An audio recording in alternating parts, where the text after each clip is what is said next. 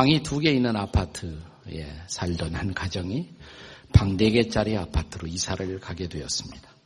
유치원 다니던 아이가 친구들에게 자랑을 합니다. 우리 방 네 개 아파트로 이사 가게 됐어. 친구가 묻습니다. 뭐가 좋은데? 너무너무 좋지. 나 혼자 쓰는 방이 생겼어. 우리 형도 방 하나 써. 우리 누나도 방 하나 써. 그런데 우리 아빠 엄마는 좋아진 게 하나도 없어. 아빠 엄마는 똑같은 방 쓰거든. 예, 우리 유치원 아이들의 눈에는 엄마 아빠가 한 방을 쓰고 부부로 살아간다는 것 아, 신비한 사실입니다. 이해하기 어려운 가정의 신비라고 할 수가 있습니다. 하나님께서 만물을 창조하실 때 마지막 날 여섯 번째 날 하나님의 형상을 닮은 남자와 여자를 지으시고 그들을 부부로 연합하게 하시사 가정을 만드셨습니다. 하나님의 창조 사역의 마지막 절정에서 가정이 태어나는 것입니다. 그러니까 하나님의 창조의 완성은 가정과 함께 완성되었다고 말할 수가 있습니다. 그런데 이렇게 소중한 하나님의 계획과 축복 속에 태어난 가정들이 오늘날 많이 흔들리고 있습니다. 1세기에 바울은 그 당시 새로운 로마로 불리워지던 에베소 도시에 복음을 받아들이고 새로운 삶을 살기 시작한 그리스도인들에게 이런 편지를 썼습니다. 에베소 4장 24절의 말씀을 함께 같이 읽겠습니다. 에베소 4장 24절입니다. 시작. 하나님을 따라 의와 진리의 거룩함으로 지으심을 받은 새 사람을 입으라. 복음을 받아들인 사람들은 하나님을 닮아야 한다고 새로운 사람이 되어야 한다고. 그러나 바울의 이 권면은 거기서 끝나지 않습니다. 우리가 개인적으로 복음을 받아들이고 새로운 사람이 되는 것, 이제부터 우리 앞에 펼쳐지는 중요한 과제입니다. 그러나 복음은 개인의 영역에서 끝나지 않는다는 것입니다. 우리가 잘 아는 사도행전 어, 복음의 오리지널 선포라고 할 수 있는 사도행전 16장 31절에 보시면 주 예수를 믿어라. 그리하면 너와 그 다음에 뭐라 그랬어요? 내 집이 구원을 받으리라고 복음은 선포하고 있습니다. 내가 한 사람이 예수님을 받아들였을 때 내가 이제 하나님 앞에 새로운 사람이 되는 것, 거기에서 복음은 끝나지 않는다는 것입니다. 복음은 개인을 위한 복음일 뿐만 아니라 이것은 한 걸음 더 나가서 가정을 위한 복음이 될 수가 있어야 한다는 것입니다. 그래서 바울은 이제 에베소서 5장과 6장을 통해서 이 두 개의 장을 통해서 어떻게 우리의 가정이 하나님이 기대하시는 기뻐하시는 가정이 될 수가 있는가를 가르칩니다. 여기 가정을 구성하는 각 구성원들을 향해서 권면하고 있습니다. 아내에게 주시는 말씀, 남편에게 주시는 말씀, 부모에게 주시는 말씀, 또 자녀들에게 주시는 말씀이 차례로 기록되어 있습니다. 나 이것은 단순히 남편이 아내가 이렇게 해야 한다는 심리학적이거나 도덕적인 권면이 아니라는 것을 주목해 보십시오. 이 모든 가정을 향한 구성원들에 대한 주님의 가르침은 매우 독특한 명령으로 시작됩니다. 그것이 바로 에베소서 5장 18절의 말씀입니다. 우리 한번 다 같이 읽겠습니다. 시작. 술 취하지 말라. 이는 방탕한 것이니 오직 성령으로 충만을 받으라. 가정을 향한 하나님의 명령이 뜻밖의 성령 충만을 받으라는 명령으로 시작되고 있다는 것입니다. 이것은 무엇을 뜻합니까? 자, 이제 아내를 향해서 명령이 떨어집니다. 아내여, 남편을 섬기기를 죽게 하듯 하라. 이건 하기 어려운 명령이에요. 순종하기 어려운 명령입니다. 그러나 성령 충만하면 가능할 수가 있다는 것입니다. 또 남편에게 이렇게 명령하시면 남편이여 아내를 사랑하기를 주께서 우리를 사랑하신 것처럼 십자가에 자신을 내어주신 것처럼 사랑하라. 이것도 맨정신으로 순종할 수 없는 명령입니다. 성령 충만할 때 비로소 가능할 수 있는 명령이에요. 자녀들이요. 부모를 순종하라. 거기서 끝나지 않아요. 공경하라. 주 안에서 공경하라. 이것은 성령 충만한 자녀가 아니면 결코 순종할 수 없는 명령입니다. 부모들이요. 여러분에게 주어진 자녀를 주의 교향, 주의 훈계로 양육하십시오. 성령 충만한 부모가 아니면 이것도 순종할 수가 없는 것입니다. 자, 그러므로 성령 충만은 해피 패밀리를 만들기 위한 가장 중요한 열쇠가 되는 명령입니다. 자, 그렇다면 이런 성령 충만한 하나님이 기뻐하시는 가정, 바로 해피 패밀리를 만드는 비밀은 뭘까요? 첫째, 찬양하는 삶입니다. 따라서 하십시다. 찬양하는 삶을 사십시다. 옆에 사람하고 시작. 찬양하는 삶을 사십시다. 우리가 성령 충만하면 찬양이 저절로 마음에서 터져 나와요. 그러니까 성령 충만의 결과가 찬양입니다. 그러나 반대로 우리가 찬양하다가 어느 날 갑자기 성령이 충만해져요. 그러니까 이 찬양은 성령 충만의 결과도 될 수가 있지만 성령 충만의 전제 혹은 조건도 될 수가 있다는 것입니다. 우리 마음에 성령 충만이 사라지면 제일 먼저 찬양이 사라져요. 더 이상 찬양하고 싶지 않아요. 내 마음에서 찬양의 샘이 메말라 버립니다. 그래서 오늘 본문의 19절은 이렇게 말합니다. 성령 충만의 명령에 이어서 따라오는 명령입니다. 19절 말씀 다 같이 읽겠습니다. 시작. 시와 찬송과 신령한 노래들로 서로 화답하며 너희의 마음으로 죽게 노래하며 찬송하라. 네. 마음으로 노래하라는 것입니다. 입술로도 노래하고 마음으로도 찬양해야 한다는 것입니다. 이것은 우리가 만날 때마다 성도들이 피차의 찬양으로 교제할 줄 알아야 한다고. 여러분, 그런데 우리 가정에서도 가정의 식구들이 이런 찬양으로 하나님 앞에 영광을 돌릴 수가 있다면 그 가정은 어떤 모습이 될까요? 우리 목장 모임에서 찬양을 부를 때 장마비 같은 찬양 이런 표현을 쓰죠. 우리가 찬양의 장마비 속에 잠기면 거기 하나님의 은혜가 임하는 성령이 임하는 광경을 상상해 보십시오.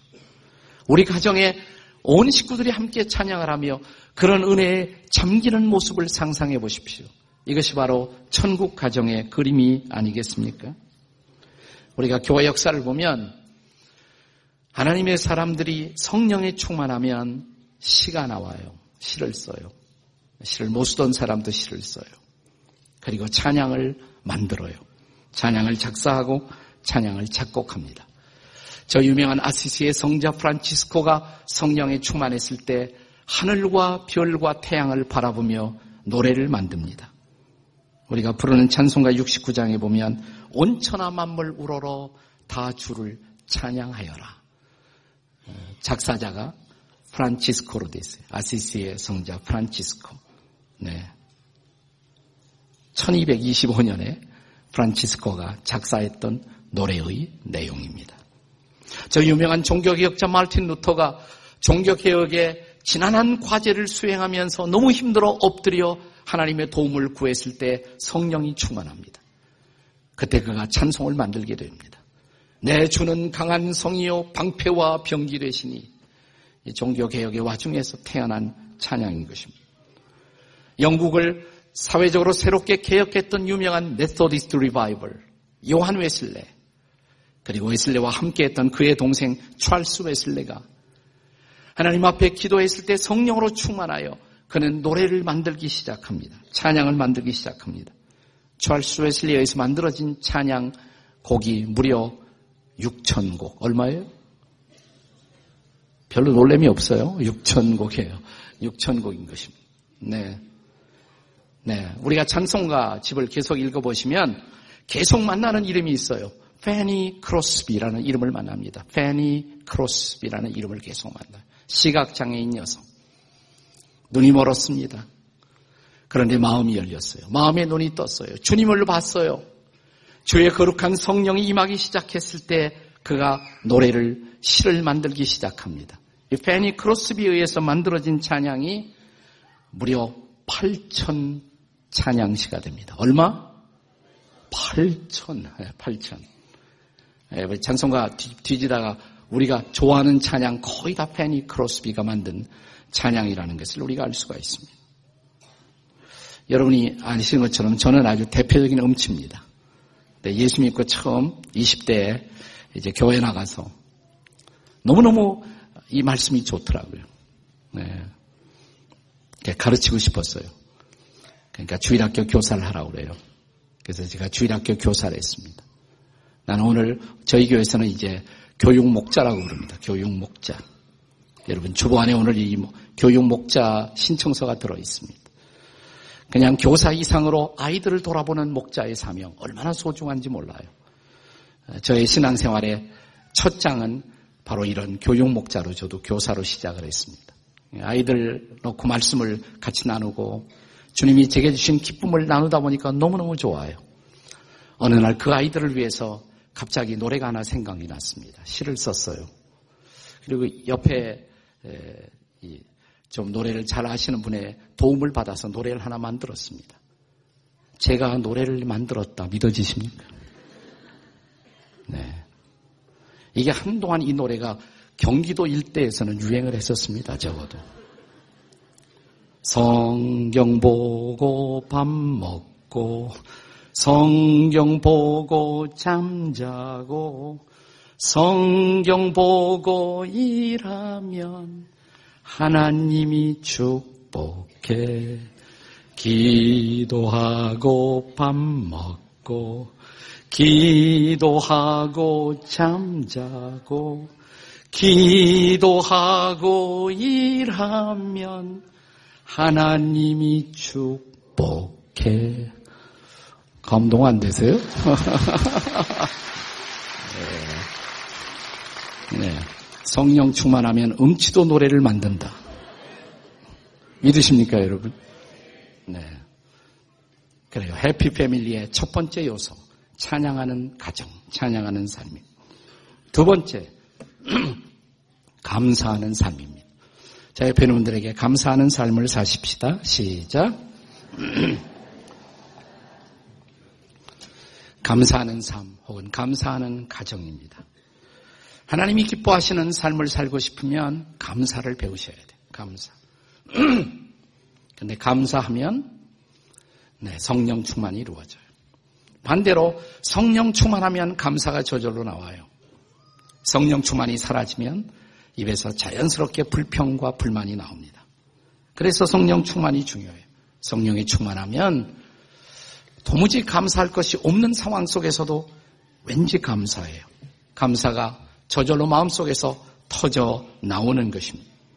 자, 본문의 20절을 같이 읽겠습니다. 본문의 20절 다 함께 읽습니다. 시작. 범사에 감사하라. 우리 주 예수 그리스도의 이름으로 항상 아버지 하나님께 감사하며 여기 두 가지 중요한 화두가 있어요. 단어. 하나는 범사, 또 하나는 항상이라는 단어입니다. 범사에 감사하라는 것입니다. 항상 감사하라는 것입니다.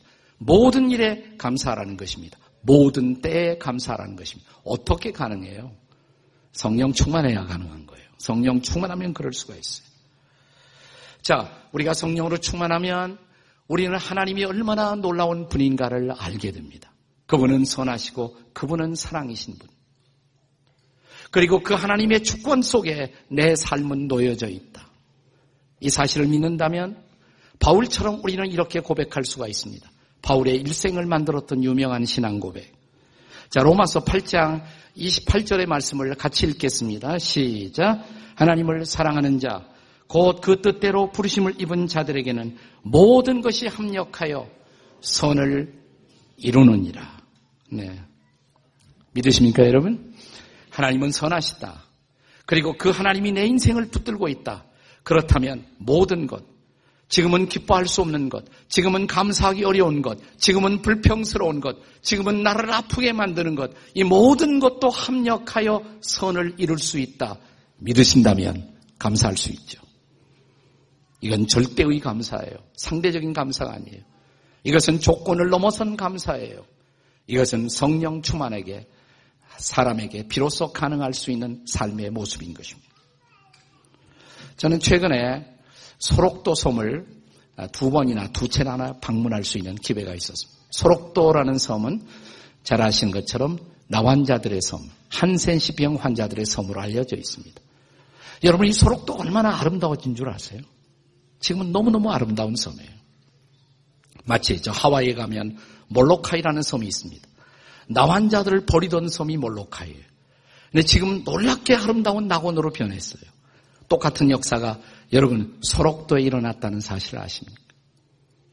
저 일행이 소록도를 방문했을 때 거기서 자기 자신이 나환자이면서 거기서 모든 애환을 겪었던 그 섬의 증인이었던 한 분, 천우열 전도사님이라는 분이 소록도의 기적을 우리에게 소개하면서 얼마나 큰 우리가 은혜를 받았는지 몰라요. 감동을 받았는지 몰라요.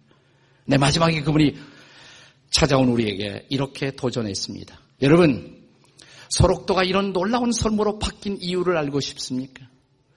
그것은 소록도와 함께 여러분이 방문해야 할 섬이 가까운 곳에 있습니다. 그 섬은 지라도라는 섬입니다. 여러분, 오신 김에 지라도 섬을 방문하시겠습니까? 우리한테 묻는 거예요. 근데 우리 스케줄이 있잖아요. 지금 가야 되는데. 예. 그래서 아니, 그 섬 방문하는데 얼마나 걸려요? 그러니까 아, 그렇게 시간은 많이 걸리지 않습니다. 가깝습니다. 그러니까 거절하기가 곤란했어요. 그래서 할 수 없이 눈치 보면 서로 가져오고 뭐 그랬어요. 아, 그러면 안내하겠습니다. 다 같이 하박국 3장 17절을 펴겠습니다. 그래요.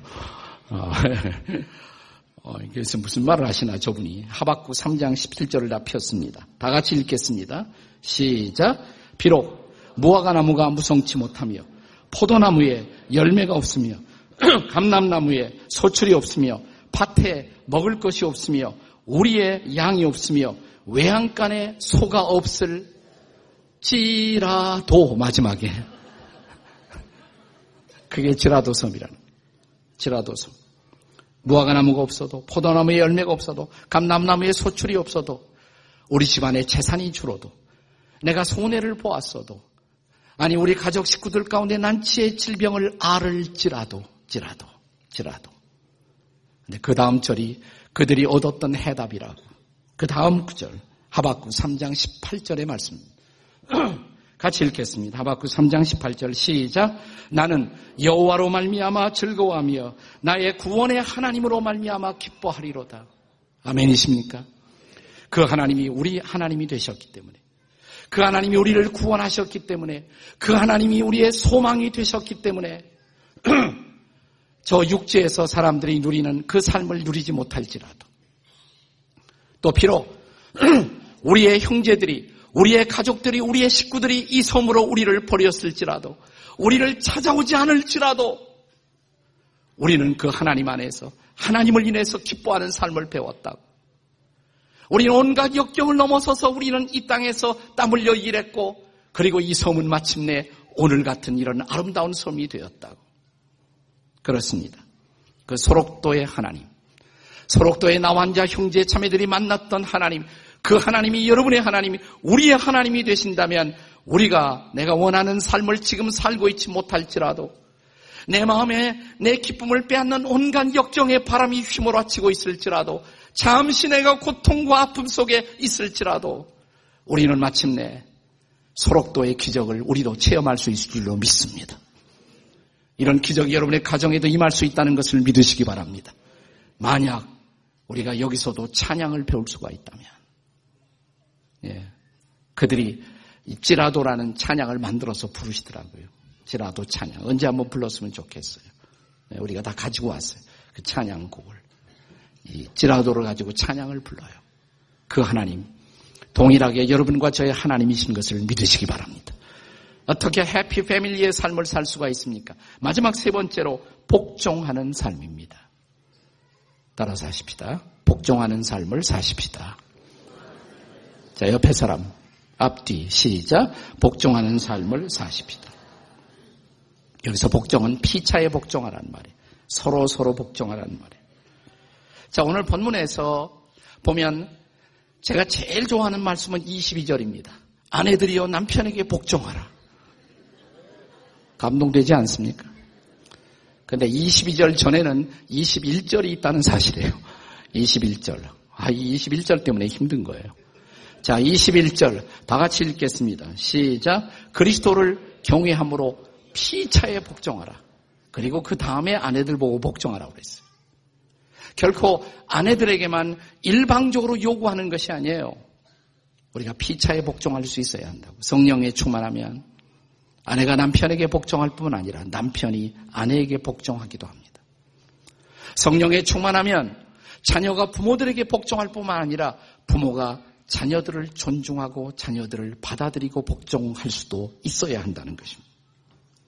여기서 이 말씀을 이 21절의 말씀을 유진 피터스는 현대어로 번역한 메시지에서 이렇게 번역하고 있습니다. 그리스도를 경외함으로 서로 예의 바르고 공손하게 대하십시오. 우리가 서로를 이렇게 예의 바르고 공손하게 대할 수 있는 원인, 왜 그럴까요? 그것은 내 아내 안에 있는 살아계시는 주님을 보았기 때문에, 내 남편 안에 거하시는 주님을 그리스도를 보았기 때문에, 단순한 사람에 대한 복종이 아니라고, 그것은 죽게 하듯 그 그리스도를 향한 우리들의 복종의 모습인 것입니다.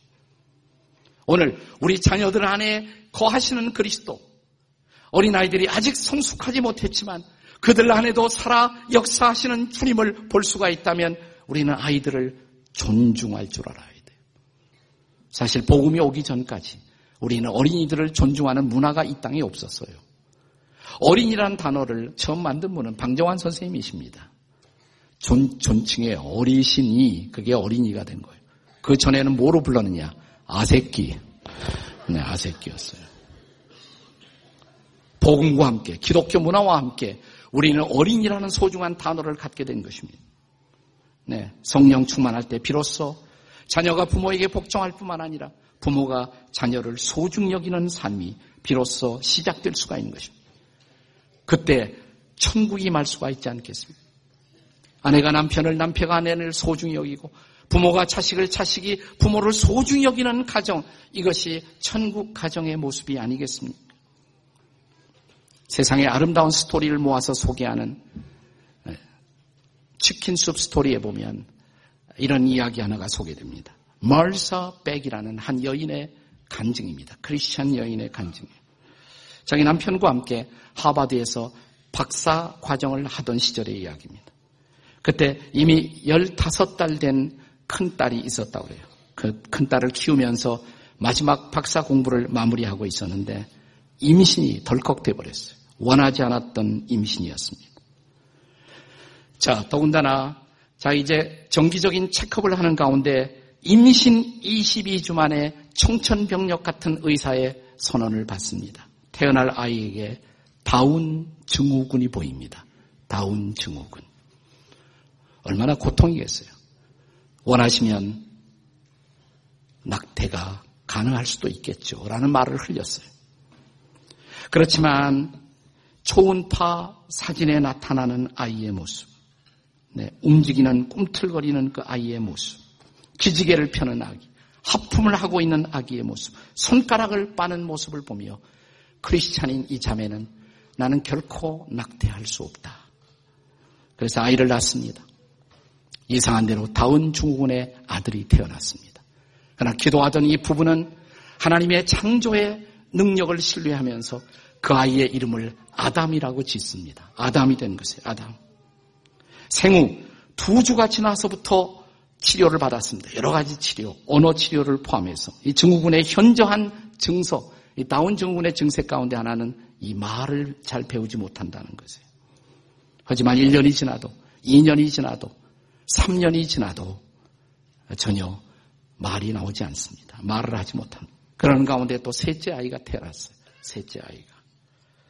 자, 어느 날 세 아이를 데리고 그리고 둘째 아들 아담이를 데리고 어, 이 여인이 마을 사라는 여인이 식품 음, 백화점 같은 데 가서 아이들 데리고 가고 있는데 아이들이 따라오면서 칭얼거리고 서로 이렇게 싸우기도 하고 그래서 안 되겠다고 아이들을 달래기 위해서 마침 보니까 계산대 근처에 캔디 바가 있었어요.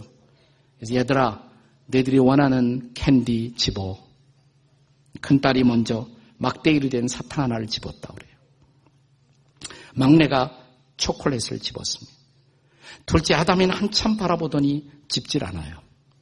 옆으로 가더니 그 캔디바 옆에 항아리가 하나 있었는데 거기에 꽃이 몇 개 꽂혀 있는 것을 보더니 꽃 하나를 장미꽃을 딱 뽑는 거예요.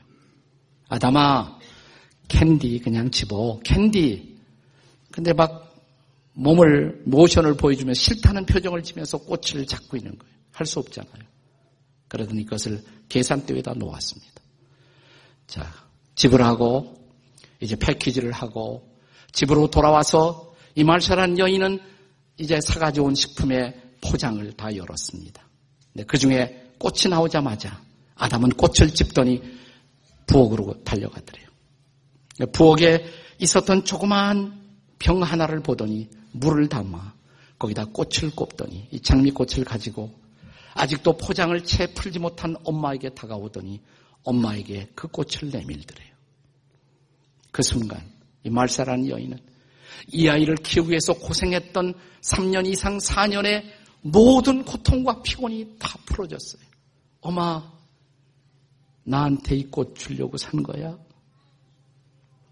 아담은 빙그레 웃기만 합니다. 빙그레. 그때 이 여인은 이런 기록을 남깁니다. 그 순간 경쟁과 비판, 지성의 숭배 속에서 살아온 하바드의 모든 교육이 가르치지 못한 것.